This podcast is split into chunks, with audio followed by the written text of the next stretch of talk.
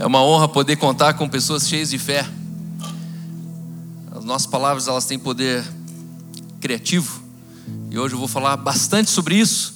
E cada vez que você se coloca de pé e faz essa declaração, tenha uma certeza, nós estamos a uma só voz, declarando, ordenando. A Bíblia diz que nós temos sim na terra as chaves do reino e recebemos o poder para ligar e para desligar, para proibir e para liberar. Nós temos poder.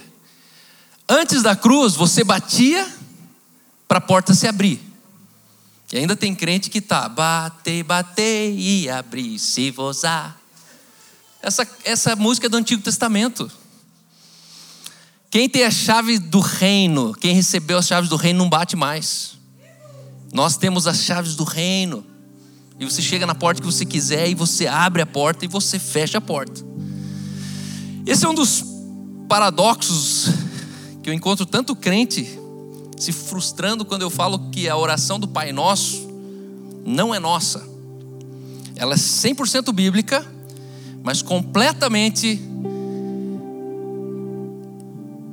quase que eu ia falar desatualizada, mas eu não vou fazer essa deixa aqui para os haters. Ela é 100% bíblica, mas 100% respondida. Você, quando tem uma resposta de oração, você continua orando por aquilo? E qual que é o sentido da gente continuar orando Pai Nosso? Porque se a gente dependesse do Pai Nosso, nós estávamos fritos hoje. Porque o Pai Nosso ele diz: perdoa as nossas ofensas, assim como nós perdoamos. Você já pensou se você fosse perdoado conforme você perdoa? Só que depois do Pai Nosso, Agora nós perdoamos como nós fomos perdoados. Mudou a medida. Antes do Pai Nosso, a gente tinha que bater para abrir. Antes do Pai Nosso, o Pai Nosso lhe diz que seja feita a sua vontade assim na terra, como ela é no. Quem correspondia com quem? Era a terra que correspondia com o céu? Ou era o céu que correspondia com a terra? A terra, ela era refém, ela correspondia com o céu. Que seja feito assim na terra, como era feito no céu. Depois da cruz, nós recebemos as chaves do reino e, e Jesus ele olha para Pedro e fala: Pedro, você recebeu as chaves do reino, tudo que você ligar na terra será ligado no. Quem corresponde com quem agora? Agora é o céu que corresponde com a terra. E a gente não foi avisado disso. E a gente continua esperando o céu. O céu descer, o céu voltar, o céu chegar, o céu se abrir, o céu. Irmão, é a gente que abre o céu, não é o céu que abre a gente. Essa é a diferença de um crente religioso de um crente renascido. O renascido ele conhece o Pai. O religioso ele só ouviu falar do Pai. E eu já comecei começando e eu não queria fazer isso. Mas enfim, não tem como, depois de alguém receber um pix em tempo real, não tem como você achar que a tua palavra é só uma palavra qualquer. Nessa semana nós estamos continuando uma série especial de outubro, que é a nossa série chamada Family Matters. Eu sei que você às vezes passa uma raiva aqui no cinema, porque tem umas palavras que você não entende nada, os caras cantam em inglês, os caras. Mas quando eu estava cantando em inglês, vendo umas pessoas ali tropeçando nas palavras, eu estava pensando assim: fale para eles que assim vai ser no céu. Você vai chegar no céu e lá não vai ser os brasileiros se encontrando. O céu haverá gente de toda tribo, povo, língua, raça.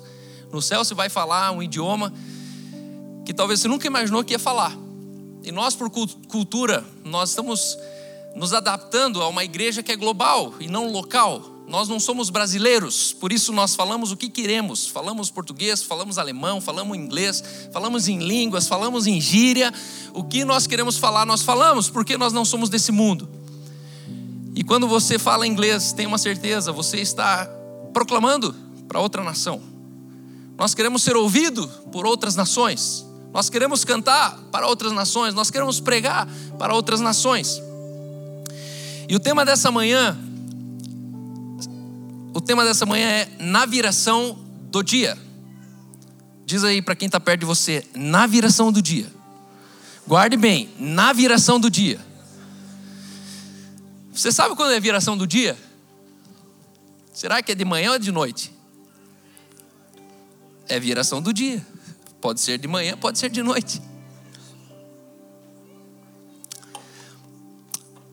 Nesse mês nós estamos numa série chamada Family Matters. Família importa. Família é o que interessa. Se fosse para traduzir isso, parafraseando, família é o que interessa. E eu te pergunto o seguinte: se o diabo pudesse destruir uma coisa na terra, o que ele escolheria em toda a terra? O que o diabo escolheria para destruir na terra se ele pudesse? Você já se fez essa pergunta? Aliás, as pessoas ainda pensam que o diabo ele veio para matar, roubar e destruir. Mas ele não veio porque ele não pode. Não é bíblico esse, versículo. O diabo veio somente para matar, roubar e destruir. Isso não é bíblico. O que é bíblico é o ladrão veio somente para matar, roubar e destruir. E o ladrão você já entendeu que é falso ensino. Um falso ensino, sabe aquela igreja da televisão? Que lá é um ladrão. Sabe aquela, aquela página do Instagram que você segue, que fica te falando o que fazer da vida? Aquilo lá é um falso ensino. Sabe aquele professor universitário, esquerdista? É um falso ensino. Um falso ensino vem para matar, roubar e te falir. É um falso ensino. Porque vamos ser honestos, se Satanás pudesse matar, roubar e destruir, eu te pergunto, teria alguém sentado aqui hoje? Então é simples, faz a conta. Se o diabo pode, por que, que a gente está bem ainda? Porque, a gente, porque ele não pode. Satanás não pode, a menos que você permita. Cal, o que, que o diabo pode? Tudo que você crê que ele pode. Cal, e se eu crer que o diabo não pode nada? Pronto, você acabou de estancar o poder do diabo, limitou ele. O diabo não pode nada. E tem muito crente que ora, Deus, em nome de Jesus, que o diabo não venha aqui, que o diabo não pegue a gente, que o diabo não. Acabou de crer no diabo. Pare de crer no diabo. Nós precisamos parar de crer no diabo e começar a crer em quem? Aquele que está em mim. Se Deus é por nós, quem será contra nós? Agindo Deus, quem impedirá? E às vezes a gente tem orações covardes, aonde a gente ora com mais medo do que fé. Quer um exemplo disso? Eu vejo muito crente pedindo para Deus: Deus, cesse a guerra, vamos orar para parar a guerra. Irmão, é tempo de agradecer a resposta de oração. Eu não sei o que você orou essa semana, mas eu, eu, eu ponderei para orar, porque eu falei: Deus, quem sou eu para ter uma opinião sobre a guerra de Israel? Primeiro, que eu estou longe demais para isso, eu não posso expressar uma opinião daquilo que eu não estou vivendo lá. Segundo, há fortes indícios que algo do Senhor está acontecendo. Você sabia que a Bíblia diz que no final dos dias, nos últimos dias, no princípio das dores, o amor de muitos esfriará. Haverá rumores de guerra, e haverá guerra de nação contra nação. Isso sempre teve. Quanto tempo que a gente já tem guerra de nação contra nação? Mas sabe o que me chamou a atenção nessa guerra? Porque essa não é uma guerra de nação contra nação. O versículo continua dizendo: e haverá uma guerra de reino contra reino. E a impressão que dá é que pela primeira vez nós estamos tendo o cumprimento da profecia. O Hamas não é um, um, uma nação, mas existe uma raiva de um reino do Hamas contra um reino judaico. Existe uma raiva de um reino de um filho da criada com o filho da promessa. Existe uma luta de dois reinos, que são luz e trevas, que é justiça contra injustiça. E a alegria de saber que Jesus está voltando e a Bíblia está saindo do papel. Por isso nós precisamos orar, agradecendo pelas respostas de oração. Obrigado, Jesus, por essa guerra. Obrigado, Jesus, por essa guerra de reino contra reino. Obrigado de nação contra nação. Obrigado porque os, os filhos estão sendo entregues pelos seus próprios pais. E aí a gente está sendo uma geração que está vendo a Bíblia se cumprir como nunca antes. E isso te assusta ou isso te encanta? A mim me encanta. Não me assusta em absolutamente nada. Mas, Cal, e se isso chegar para nós? Bem-aventurado é aquele que creu. E a gente está pronto para passar por isso. Mas calma, não vai faltar comida, não vai faltar não sei o quê. Eu acho que vai, porque está escrito que vai. Inclusive que a gente não vai ter acesso a comprar as coisas. Só que a verdade é que Jesus está voltando. Aleluia, ele vem me buscar. Nós não sabemos o dia, mas já sabemos quando Jesus está voltando. E Jesus está voltando até que todo reino e nação tenha escutado o evangelho do reino de Deus. E a razão dessa igreja é anunciar o evangelho. E esse evangelho se chama reino de Deus. É uma nova realidade. Quando você nasce desse reino, você tem uma pátria celestial, você tem uma cidadania, você tem uma constituição, você tem um plano de saúde, você tem um sistema de comunicação, você tem sim uma família. Mas eu te pergunto de novo: se o diabo pudesse destruir uma coisa na terra hoje, o que ele destruiria? Quem se arrisca? Fala assim: a minha família. Não é a família, é a sua família.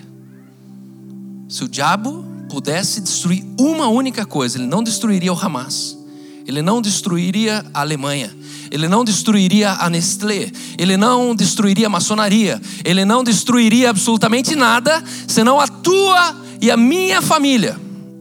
É o único plano que Satanás ele tenta. E ele não desiste. Tudo que você resiste de investir na sua família, você com certeza está correndo grande risco de perder. Eu te pergunto, quanto você investe na tua família? Quais são as barricadas que você está cavando em volta da sua família? Eu encontro muitas pessoas que desejam ter a família que eu tenho, mas elas nunca fizeram as barricadas em volta da família que eu fiz. Faz 25 anos que eu me dedico a construir a família perfeita, e eu tenho a família perfeita. Porque perfeição fala sobre a identidade que nós somos e não o que nós fazemos com tantos defeitos que eu tenho, que minha esposa tem, que meus filhos têm, nós hoje somos uma família perfeita porque nós estamos naquele que fez tudo perfeito. Nós buscamos nele a perfeição familiar. Nós buscamos ouvir dele como se constrói uma casa, como se edifica os quartos de uma casa. E me assusta o quanto de crentes que estão despreocupados com a sua família. Irmão, nessa manhã eu quero convidar você a investir tudo que você puder na sua família. Tudo, invista tudo. Vende carro, vende casa, vende a bicicleta, vende o micro-ondas, vende o que você puder, mas põe tudo naquilo ali, porque se aquilo ali for afetado, você vai perder tudo. Ontem eu fui numa casa de rodas aqui em Curitiba, e por muitos anos eu era cliente ali, e o pai tinha cuidava das rodas da caminhonete, de grandes rodados, e o filho do outro lado da rua tinha uma casa de rodas de carro, né? Saudade do meu passatão. Tô voltando, tô voltando a colocar umas rodas, rebaixar o carro. Só que agora é da, da mulher que tô rebaixando, ela não está muito feliz.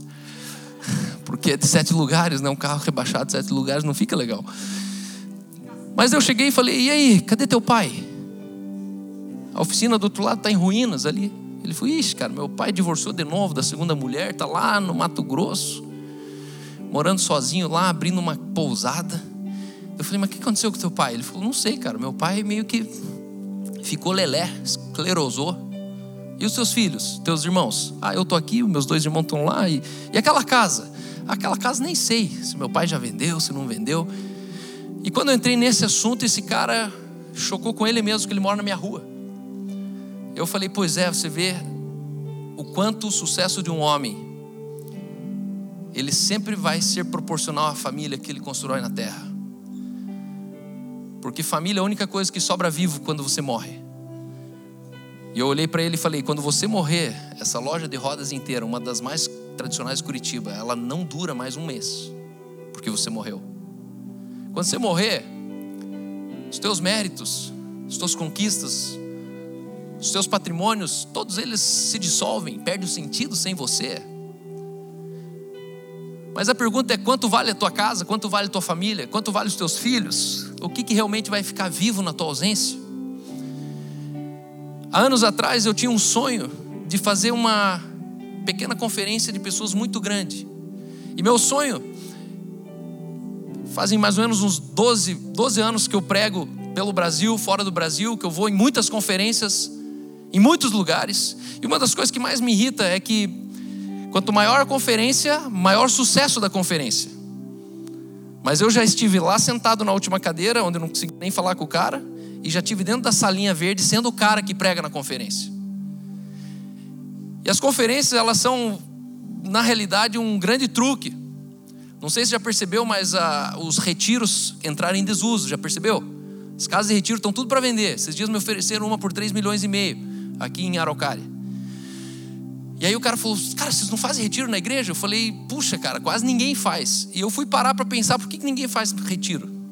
Porque antigamente o retiro você cobrava o mínimo possível para fazer o máximo possível, certo?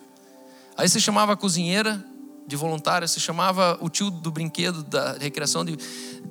E, e tudo era muito custo baixo. E quem levava a maior parte do lucro, sabe quem que era? O dono da chácara do retiro. O cara que não veio no retiro, o cara que não pregou no retiro, e o cara que nem crente era. Os pastores fizeram essa conta e falaram, cara, por que a gente vai deixar no retiro o lucro do retiro?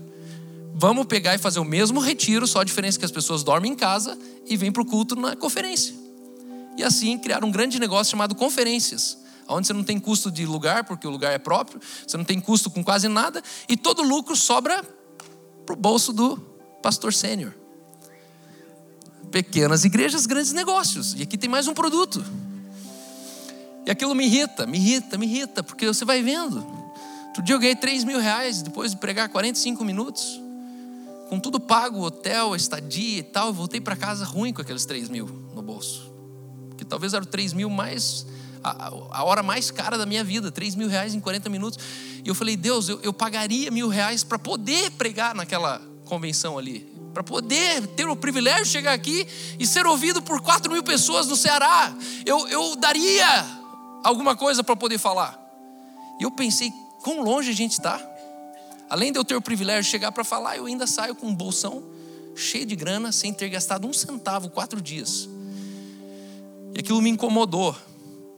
E foi ali que eu entendi que eu precisava fazer uma conferência, aonde a conferência fosse do tamanho da sala verde, fosse do tamanho daquela salinha VIP dos pastores, onde as pessoas pudessem conversar com o pastor, pudessem também comer aquelas bananas, fruta que fica ali, onde as pessoas também tivessem acesso aos salgadinhos que a tia da, tia da cozinha faz.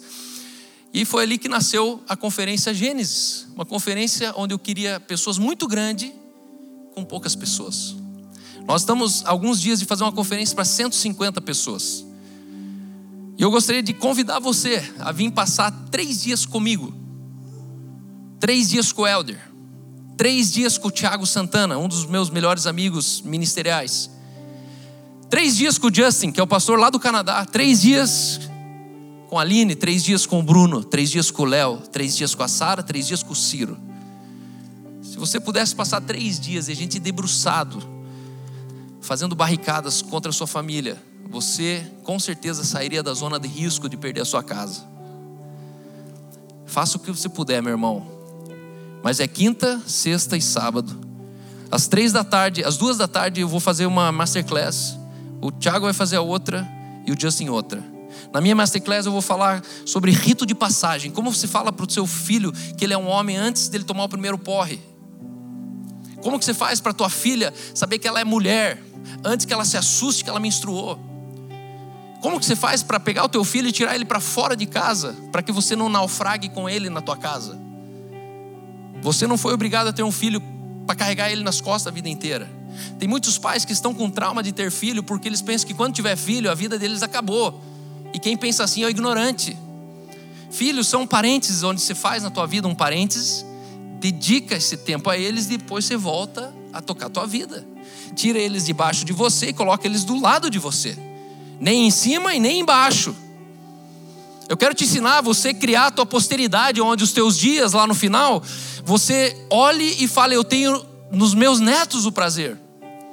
Que você tenha coragem de ter netos, que você tenha filhos funcionais. O Tiago vai falar sobre os impactos da religião desestruturando e destruindo famílias. Ele é uma das maiores autoridades hoje no antirreligioso, ele arrebenta o sistema religioso. Os pastores das maiores igrejas do Brasil odeiam ele, por quê? Porque ele ensina o crente religioso a sair da bolha, pessoas estão sendo enganadas. Hoje, uma das maiores autoridades no Brasil contra a bolha religiosa. O Justin vai ensinar a gente no século 21, ele que vive num país de primeiro mundo, mas que Em contrapartida, é um país totalmente socialista, onde existe um controle do Estado sobre todas as famílias. E ele é um plantador de igreja, ele tem oito filhos e ele vai contra a resistência de tudo aquilo que o socialismo no Canadá tenta podá-lo. São três tardes de três horas.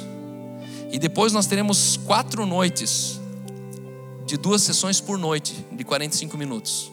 Ao total são quase nove sessões. Eu quero te convidar a você tirar do teu bolso o dinheiro, pagar aquilo ali no Pix. Meu, se vira, vende a bicicleta, vende aquele computador velho que você tem, vende alguma coisa no LX, se vira, pague aquilo ali e vem com a gente porque com certeza você vai estar protegendo o teu futuro. Me escute. Satanás ele quer destruir tua casa. E a única coisa que Satanás não pode é contra a sabedoria. Aonde tem ignorância, ali tem trevas. E onde tem trevas, Satanás ele habita. Satanás habita trevas. E trevas na Bíblia se chama ignorância. Então, coloque seu coração nisso. Quero no final que você escute o Espírito Santo dizendo: esse é o caminho, vai por ele. E outro convite que quero fazer: no dia 26 começa a conferência, 26, 27, 28, 29, termina aqui a conferência, duas sessões no domingo. Mas na quarta-feira à noite, dia 25, fale assim para quem está perto aí, dia 25. Pro outro lado agora, quarta-feira, sete e meia da noite. Você é meu convidado. Convida quem está perto, fala assim: ó, eu estou te convidando para quarta-feira, dia 25, você ter uma noite com o Tiago Santana. No dia 25, nós teremos quarta-feira o nosso culto lá na CHF. Eu quero te convidar especialmente, não precisa de inscrição, não precisa ser parte da conferência, não tem nada a ver com a conferência. Você, como igreja do cinema, eu quero te convidar para nesse dia você ter acesso a esse culto especial. Nós vamos estar com o Tiago Santana, ele vai estar ministrando com mais tempo a palavra lá. Então, dia 25, na quarta-feira, antes da conferência, você é meu convidado, faça isso, por favor, tá bom? Levante sua Bíblia bem alto que agora eu vou começar a pregar. Bem alto e feche seus olhos. Está com a Bíblia aí? Faz assim para mim. Quero ver. Uh! Crente traz Bíblia, é isso? Amém? Pode ser o celular, isso, celularzinho. Agora feche seus olhos e diz assim bem alto para o diabo ouvir: Essa é minha Bíblia. Eu sou o que ela diz que eu sou. Eu posso o que ela diz que eu posso. Eu tenho o que ela diz que eu tenho. Eu serei ensinado na palavra de Deus. Eu humildemente confesso. Minha mente está alerta meu coração está receptivo, eu estou prestes a receber a incorruptível, a indestrutível, a semente eterna da palavra de Deus. Eu jamais serei o mesmo, eu jamais serei o mesmo, eu jamais serei o mesmo, nunca, nunca, nunca, eu jamais serei o mesmo. Aleluia. Obrigado, Espírito Santo, por essa manhã.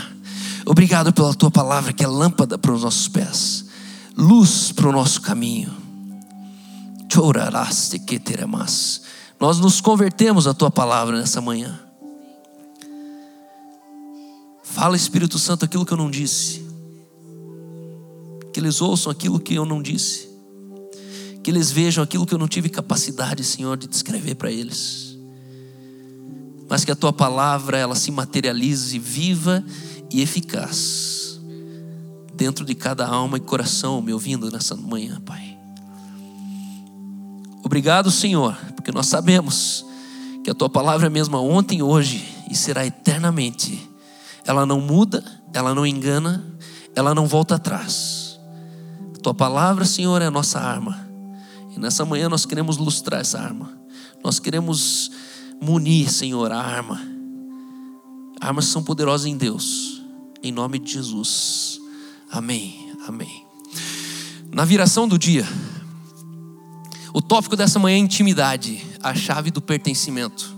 Estamos numa geração de maior solidão que a história já presenciou. Nessa semana tivemos a horrível notícia de uma figura pública, de uma mulher com mais de 700 mil seguidores, que entra no Stories e deixa ali o seu adeus, deixando o endereço, avisando o suicídio e chamando o bombeiro. E de repente todo mundo está desesperado. É, quer, é Carol, Carol, Carol, Carol. E quando chega no endereço, está ali a vida dado cabo. Uma militante, uma patriota, uma grande mulher, Há dois meses atrás, segundo algumas testemunhas, ela numa live ela anunciou o suicídio. O pastor dessa live chama ela ao vivo, coloca ela ao vivo, ministra ela ao vivo e ao vivo ela entrega sua vida a Cristo. Uma pessoa que aparentemente estava sendo forte, ganhando o mundo, mas que no seu interior era uma criança gritando, abandonada, vítima da depressão. Depressão é sintoma de solidão. Você não foi criado para viver sozinho. A única coisa que Deus viu que não era bom na terra era um homem sozinho. E depressão é você entrar nesse lugar que Deus disse que não é bom. E essa mulher, ela dá cabo à sua vida. Isso me chamou a atenção por quê? Porque aparentemente ela era de grande sucesso. Fotos com o Bolsonaro, fotos com isso, fotos com aquilo, foto aqui, foto lá, amiga do Nicolas, amiga dos. Né? E, e uma valente, uma forte, uma isso, uma aquilo. Só que eu te pergunto: o que é força? Força é você conseguir defender um país, mas não conseguir defender você mesmo? Força é conseguir você ir contra os haters da internet, mas você não suportar você mesmo? Nós estamos na geração da maior solidão que a história já viu 8 bilhões de pessoas vivendo como solitários. Porque solidão não é quantas pessoas não estão perto de você, solidão é quanto você não se pertence a um seio social. Solidão não é o quanto você está num estádio com milhares de pessoas e falar ah, agora tá bom, hoje tá bom. Não. Solidão é a tua capacidade de você sair desse cinema aqui, ó, e você chegar em casa frustrado, porque você fala assim, cara, eu fui lá, entrei, saí, ninguém falou comigo, ninguém me abraçou, ninguém me beijou, ninguém falou quanto sou importante, quanto sou especial, ninguém se dissolveu comigo e eu não me senti pertencente àquela manhã. Por quê? Porque você está numa síndrome de solidão. Quantos de nós nós nos sentimos assim? Você vai até um culto e quando você volta para casa dá a impressão que você não foi no culto. Se atente a isso, isso é grave. E essa não é culpa dos outros. Porque das 200 pessoas que estão aqui, você é exceção se você se sente assim. A regra aqui se sente bem. Quantos aqui estão se sentindo hoje bem nessa manhã? Que não está se sentindo sozinho? Tem alguém que não está se sentindo sozinho hoje? Bastante gente. Só que hoje eu quero falar sobre a chave do pertencimento, que é a intimidade. O Vina falou sobre ressuscite Eva, falando sobre a arte de você ter dentro de você essa pessoa auxiliadora, essa pessoa, esse instinto do serviço. O Elder falou sobre a família estabelecida numa matriz de princípios, aonde se você não é, não quebrar esses princípios, a sua vida não será quebrada. A verdade é que nós estamos cheios de opiniões, estamos cheios de teorias, estamos cheios de suposições, mas vazios de princípios. Hoje eu quero falar sobre a arte de você entender intimidade familiar. Depois o Bruno vai vir semana que vem falando com a gente e no último domingo desse mês teremos duas sessões pela manhã, uma com o canadense e outra com o Justin. E eles vão falar também sobre família. A sua família está na mira do inferno a sua família está na mira do inferno. Não seja ingênuo de achar que não vai acontecer nada. Se Satanás pudesse, e se ele puder, em algum momento ele vai arrebentar a sua casa. Se ele não conseguiu entre você e tua esposa, ele vai tentar com você e com seu filho. Se ele não conseguiu entre você e seu filho, ele vai tentar entre o filho com outro filho. Mas o fato é que Satanás ele fica endemoniado quando ele vê uma família feliz. Porque família é o único instituição que Deus criou. Todas as outras alguém criou. Todas as outras alguém criou. A democracia alguém criou. A monarquia alguém criou. O capitalismo alguém criou. O banco alguém criou. A universidade alguém criou. A escola alguém criou. O mercado alguém criou.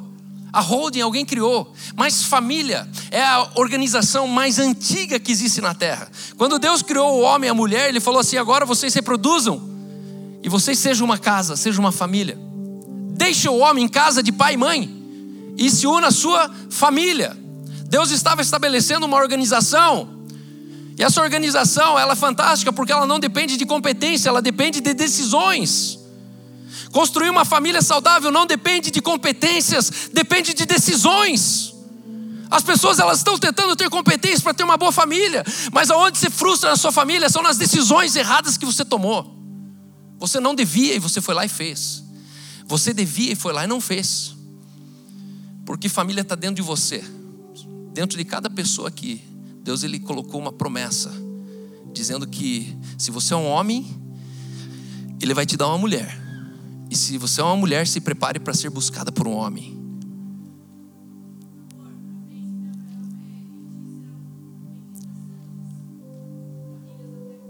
E aí no início do cristianismo, quando Deus ele levanta Abraão, o pai da fé, ele diz: Abraão, em ti serão benditas, abençoadas todas as famílias da terra.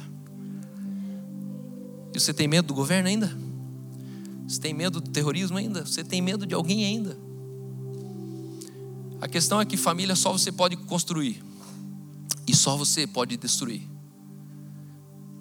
Família com certeza a instituição mais indestrutível da terra.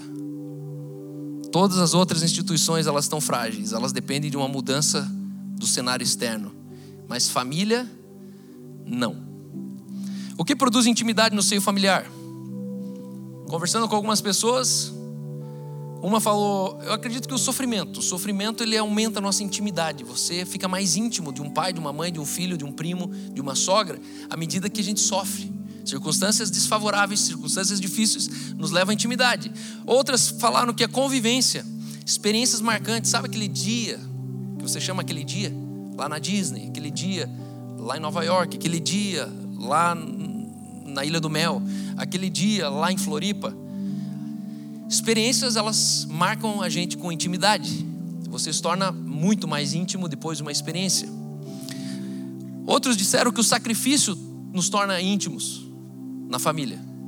Quando existe um sacrifício bilateral, a gente faz uma vaquinha, onde a gente tem, tem um, um empenho coletivo para um fim coletivo.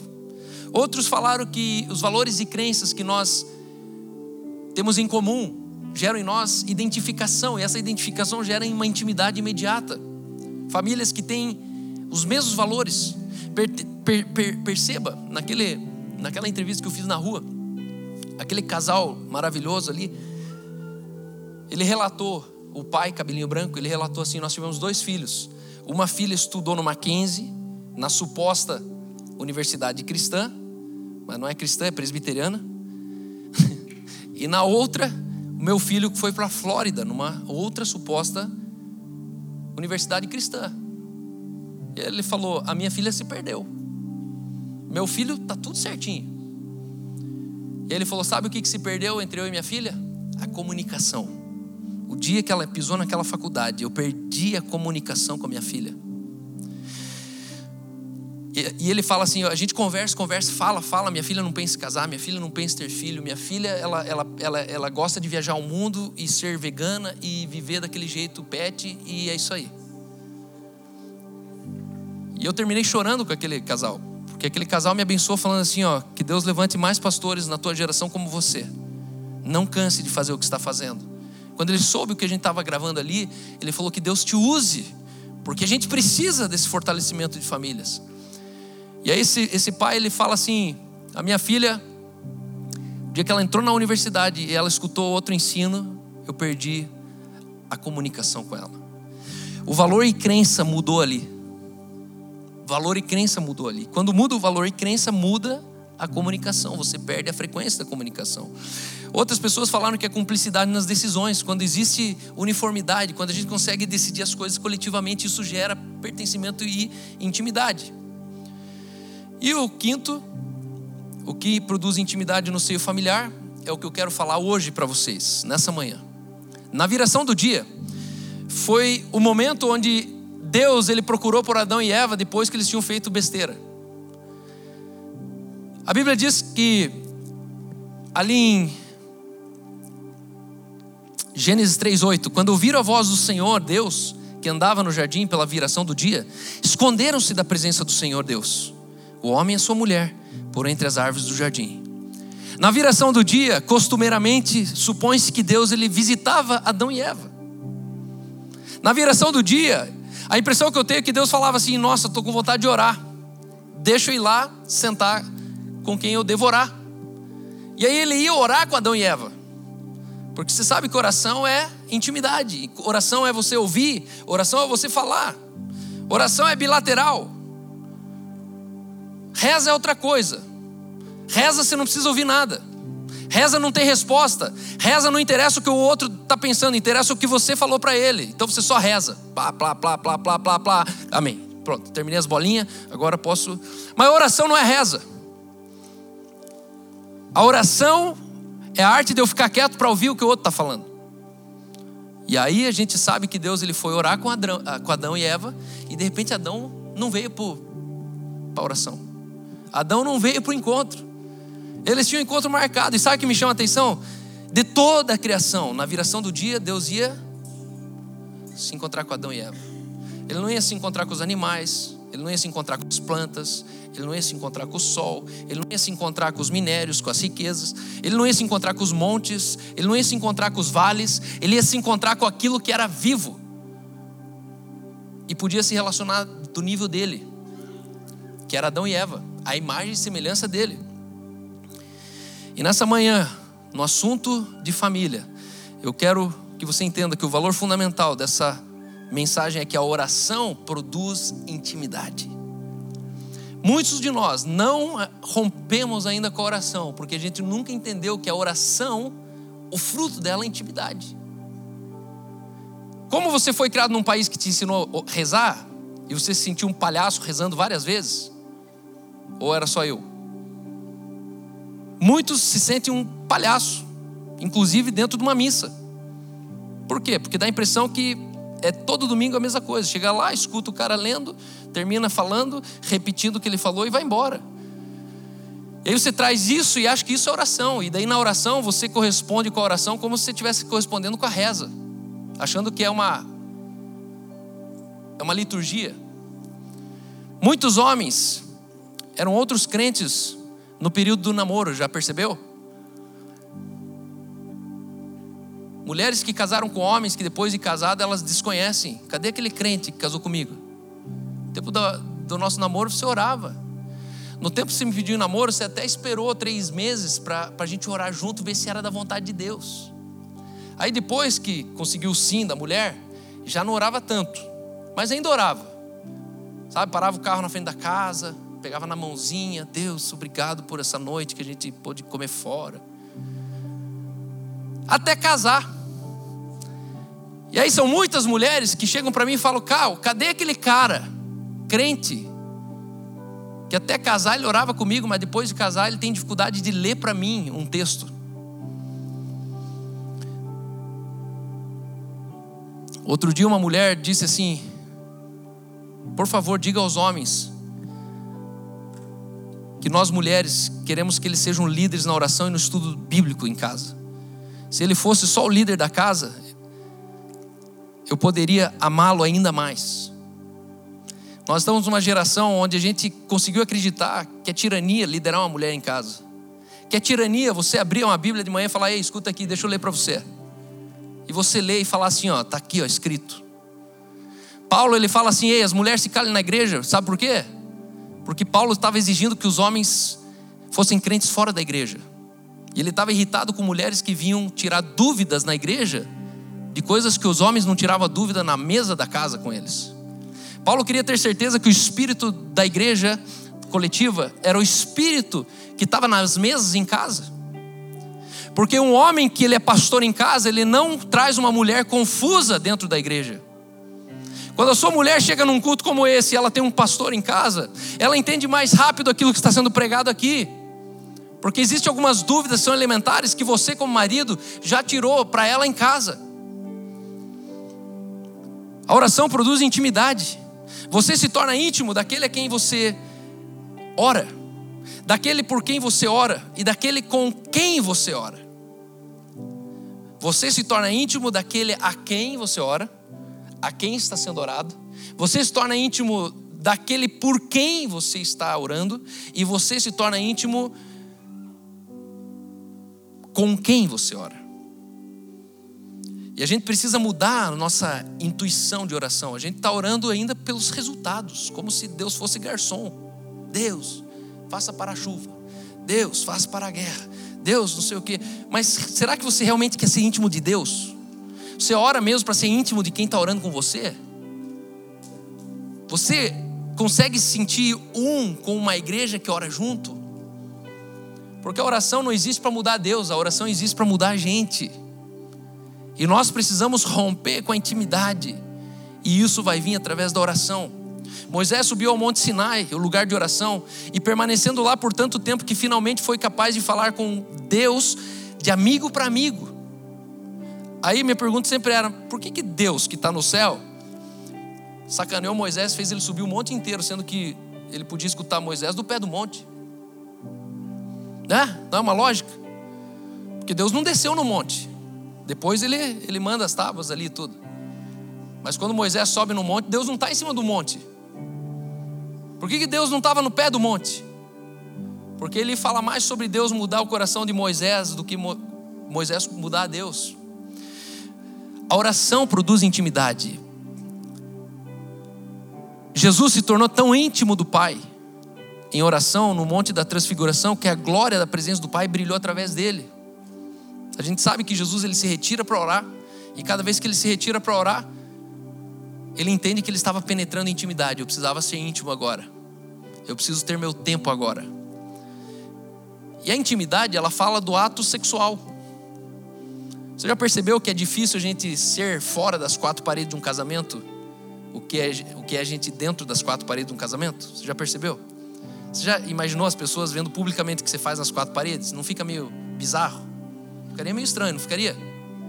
Por quê? Porque essa é profundidade do que a Bíblia chama de intimidade. Intimidade, existem algumas coisas que estão reservadas só naquele ambiente. Você não vai dedicar isso para nenhum outro. Você não vai falar isso para nenhum outro. Você não vai fazer isso para nenhum outro. Por quê? Porque isso é a expressão profunda da palavra intimidade.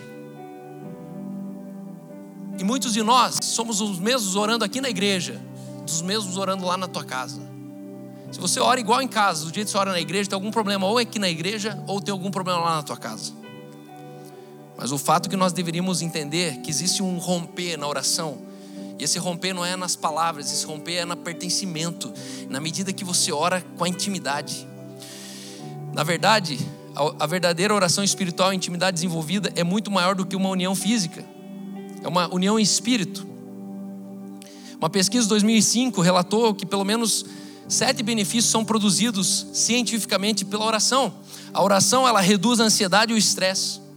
A oração ela melhora o humor. A oração ela aumenta a sua tolerância à dor.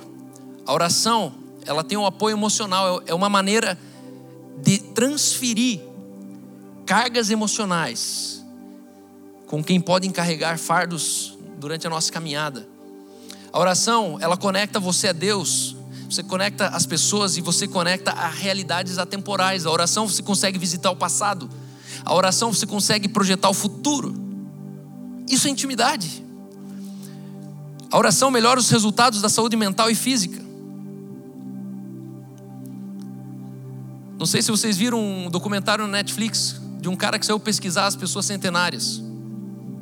E aí ele vai para o Japão, aí ele vai para a Itália, ele conversa com gente centenária. E sabe o que é o mais interessante de tudo que ele pesquisa nessas pessoas? Que sem elas se combinarem, elas falam assim: aqui a gente sente menos raiva. Eu sou uma pessoa que não tenho raiva. Eu não, eu não sinto ódio, eu não sinto angústia. Essas pessoas tiveram em comum a ausência de um sentimento, raiva. Elas não sentem raiva. E elas atribuíram longevidade de vida com ausência de raiva. Não tem raiva. Cólera. A Bíblia chama isso de cólera. Em sétimo lugar, quando as pessoas oram pelo bem-estar dos seus cônjuges ou sentem uma emoção negativa, ambos relatam maior satisfação no casamento, onde eles se reconectam um ao outro em tempos difíceis. Isso é ciência. Tem um videozinho aqui para a gente ilustrar isso.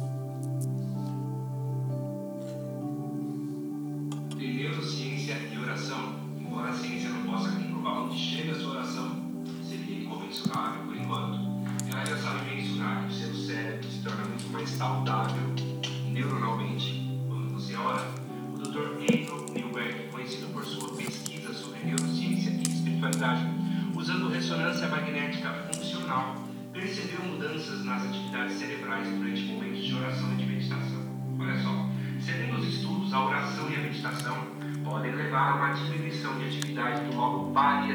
esse azulzinho aqui, ó, que é responsável pela percepção do espaço e do tempo, o que parece levar a uma dissolução temporária do senso de individualidade e, claro, o aumento da sensação de conexão com algo maior.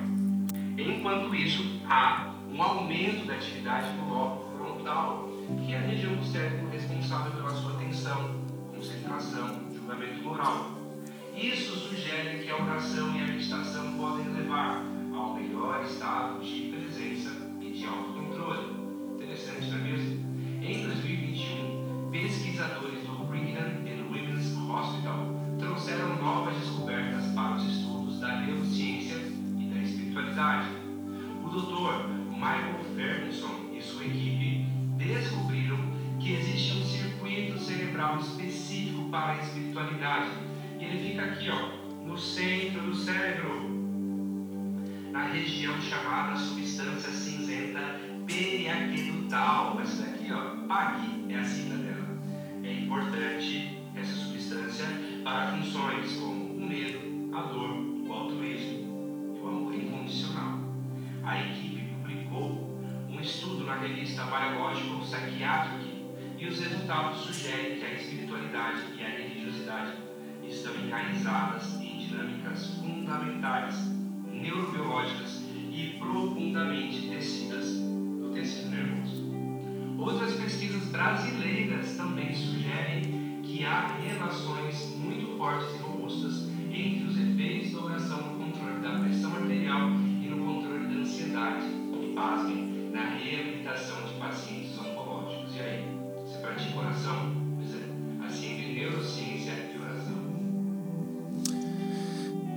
Não sei o que você aprendeu sobre oração, mas essa manhã o meu desafio é que você coloque a viração no dia como rotina da sua vida.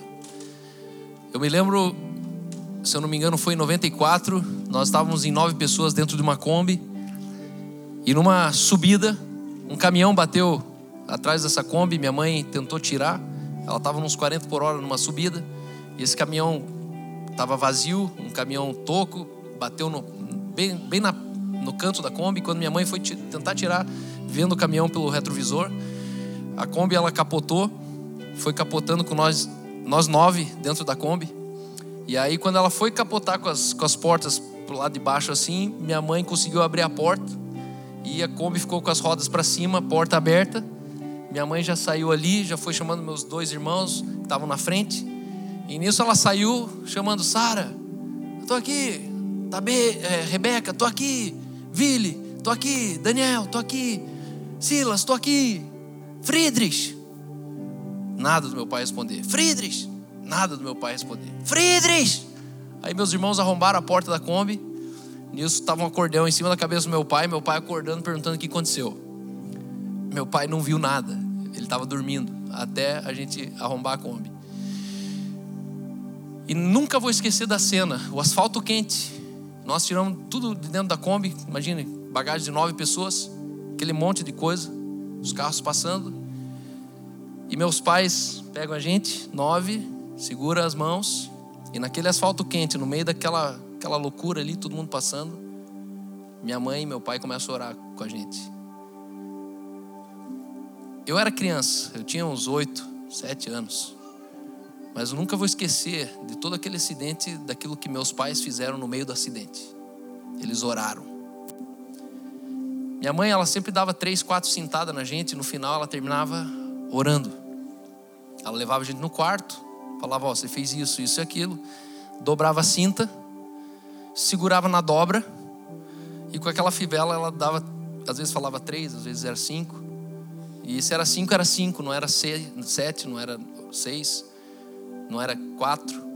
Mas nunca vou esquecer que minha mãe pegava eu no colo, e eu com aquela rancor, aquela raiva, aquela coisa assim, tipo, você me bateu. Minha mãe orava com a gente. Sempre orava. Aí dava aquele beijo, e aí você terminava de implodir de raiva. Porque era paradoxal. O que você está orando se a gente acabou de sair no tapa? Você acabou de me bater, você está orando. Porque minha mãe conhecia esse valor fundamental que oração produz intimidade. Pare de orar e você vai conviver com gente estranha dentro da tua casa. Pare de orar e você vai ter filhos irreconhecíveis. Pare de orar e você vai começar a interpretar totalmente errado a sua esposa, a sua mãe. E talvez você tenha travas na língua para orar. Eu quero dizer uma coisa: não se preocupe com o que você está orando, se preocupe com o que você precisa orar. No café da manhã, tá aquela bagunça, você fala assim, vamos orar. E aí você começa a orar. Qual é o nosso problema? Que a gente pergunta, alguém quer orar? Você pode perceber, ninguém quer orar. Às vezes eu estou aqui, ó, às vezes eu estou na igreja, eu falo assim, vamos orar, e fica aquele silêncio, eu fico com vontade de falar, meu, vocês vieram para o culto? Não. Esses dias fiz uma reunião de, de negócios com 10, 10 empresários. E a gente começa a reunião online cada 15 dias. Se você é empresário, você pode fazer parte disso, orando pelos nossos negócios. E eu começo orando, três, quatro orações. E na segunda oração parou. E todo mundo igual bobo na frente da câmera, assim, esperando alguém orar. Irmão, a oração está dentro de você. Se você não orar, ninguém ora. E a gente deveria disputar espaço para orar. E se você é um homem em casa, Comece a dizer, vamos orar. E aí você ora. Vamos orar. E aí você ora. Vai ter um dia que você vai falar, vamos orar. Teu filho começa a orar no meio. Tua esposa começa a orar no meio. Mas guarde uma coisa: a oração ela produz intimidade. E se nós queremos ser um com o nosso seio familiar, a gente precisa orar em todo o tempo. E para terminar, eu sei que eu estourei meu tempo, mas guarde uma coisa: a única maneira de você não se sentir um pateta orando é você ter três coisas na tua oração Primeiro, consciência. Se você tem consciência sobre o que você está orando, você nunca se sente um religioso. Segundo, legitimidade, autenticidade. Ore o que você está sentindo. Aquela oração, o menininho começou a orar: Senhor Jesus, você sabe que eu odeio esse espinafre, é muito ruim eh, esse pimentão, e o resto, obrigado. É isso. Fale a verdade na oração, não minta. E terceiro, Tenha uma fé ousada na sua oração. Desafie as coisas. Desafie circunstâncias. Desafie recursos. Desafie Satanás e seus demônios. Desafie a Deus. Ore com uma fé ousada. Tipo assim, ore acreditando que Deus ele pode responder a oração. Porque a impressão que eu tenho de algumas orações, que a gente ora tão vazio de fé, que a gente esqueceu que Deus pode. Você ora uma oração como se Deus não pudesse responder, porque a tua oração ela foi tão covarde, foi uma oração tão terrena, que Deus não precisa nem se esforçar se Ele precisar responder. Sabe a oração óbvia? Senhor, obrigado por esse alimento, obrigado por esse dia, obrigado pelo sol que brilha lá fora. Irmão, isso aí não precisa, não precisa orar, não precisa orar. Não vai ser ausência da oração que a comida vai fazer bem ou mal no teu estômago. Não vai ser agradecendo pela comida que Deus vai reconhecer a gratidão no teu coração. Não é. Sabe, quando você for orar pela comida, ore pela salvação do garçom que está te servindo. Não ore pela comida, esqueça a comida. Sabe, são orações triviais, redundantes, que a Bíblia chama de vãs repetições. E vãs repetições não tocam o céu nem o inferno. Vãs repetições não movem circunstâncias. Vãs repetições, elas te fazem se sentir um panaca orando. Por isso que daí você desiste desse negócio de oração. Mas entenda que oração é você falar a verdade. Não precisa nem, nem começar com o Senhor Jesus. Você já fala: É o seguinte, Deus, eu não aguento mais. E aí você está orando. Pode ser de olho aberto, pode ser de olho fechado. Sabe intimidade? Como que você faz intimidade em casa? Todo dia do mesmo jeito? Comece a trocar de posição de oração também. Deus, estou em intimidade com você, só que hoje eu vou orar com ira. Hoje vou orar com fúria. Hoje vou liberar leoa dentro de mim, orando com Deus. Mude o seu estado de oração, mas nunca perca a intimidade com aquele que está sendo orado. Nós, como igreja, nessa manhã, nós vamos romper um nível aqui. Porque até hoje a gente está orando para cima, mas eu quero começar a declarar que vocês vão orar para os lados. A gente vai pegar na mão de gente desconhecida aqui, a gente vai começar a ter um senso de pertencimento que a gente nunca sentiu antes. Sabe por quê? Porque a gente orou juntos. E a oração é um mistério do reino de Deus, que só aqueles que pertencem ao reino entendem do processo e, e da profundidade. Amém? Muito obrigado.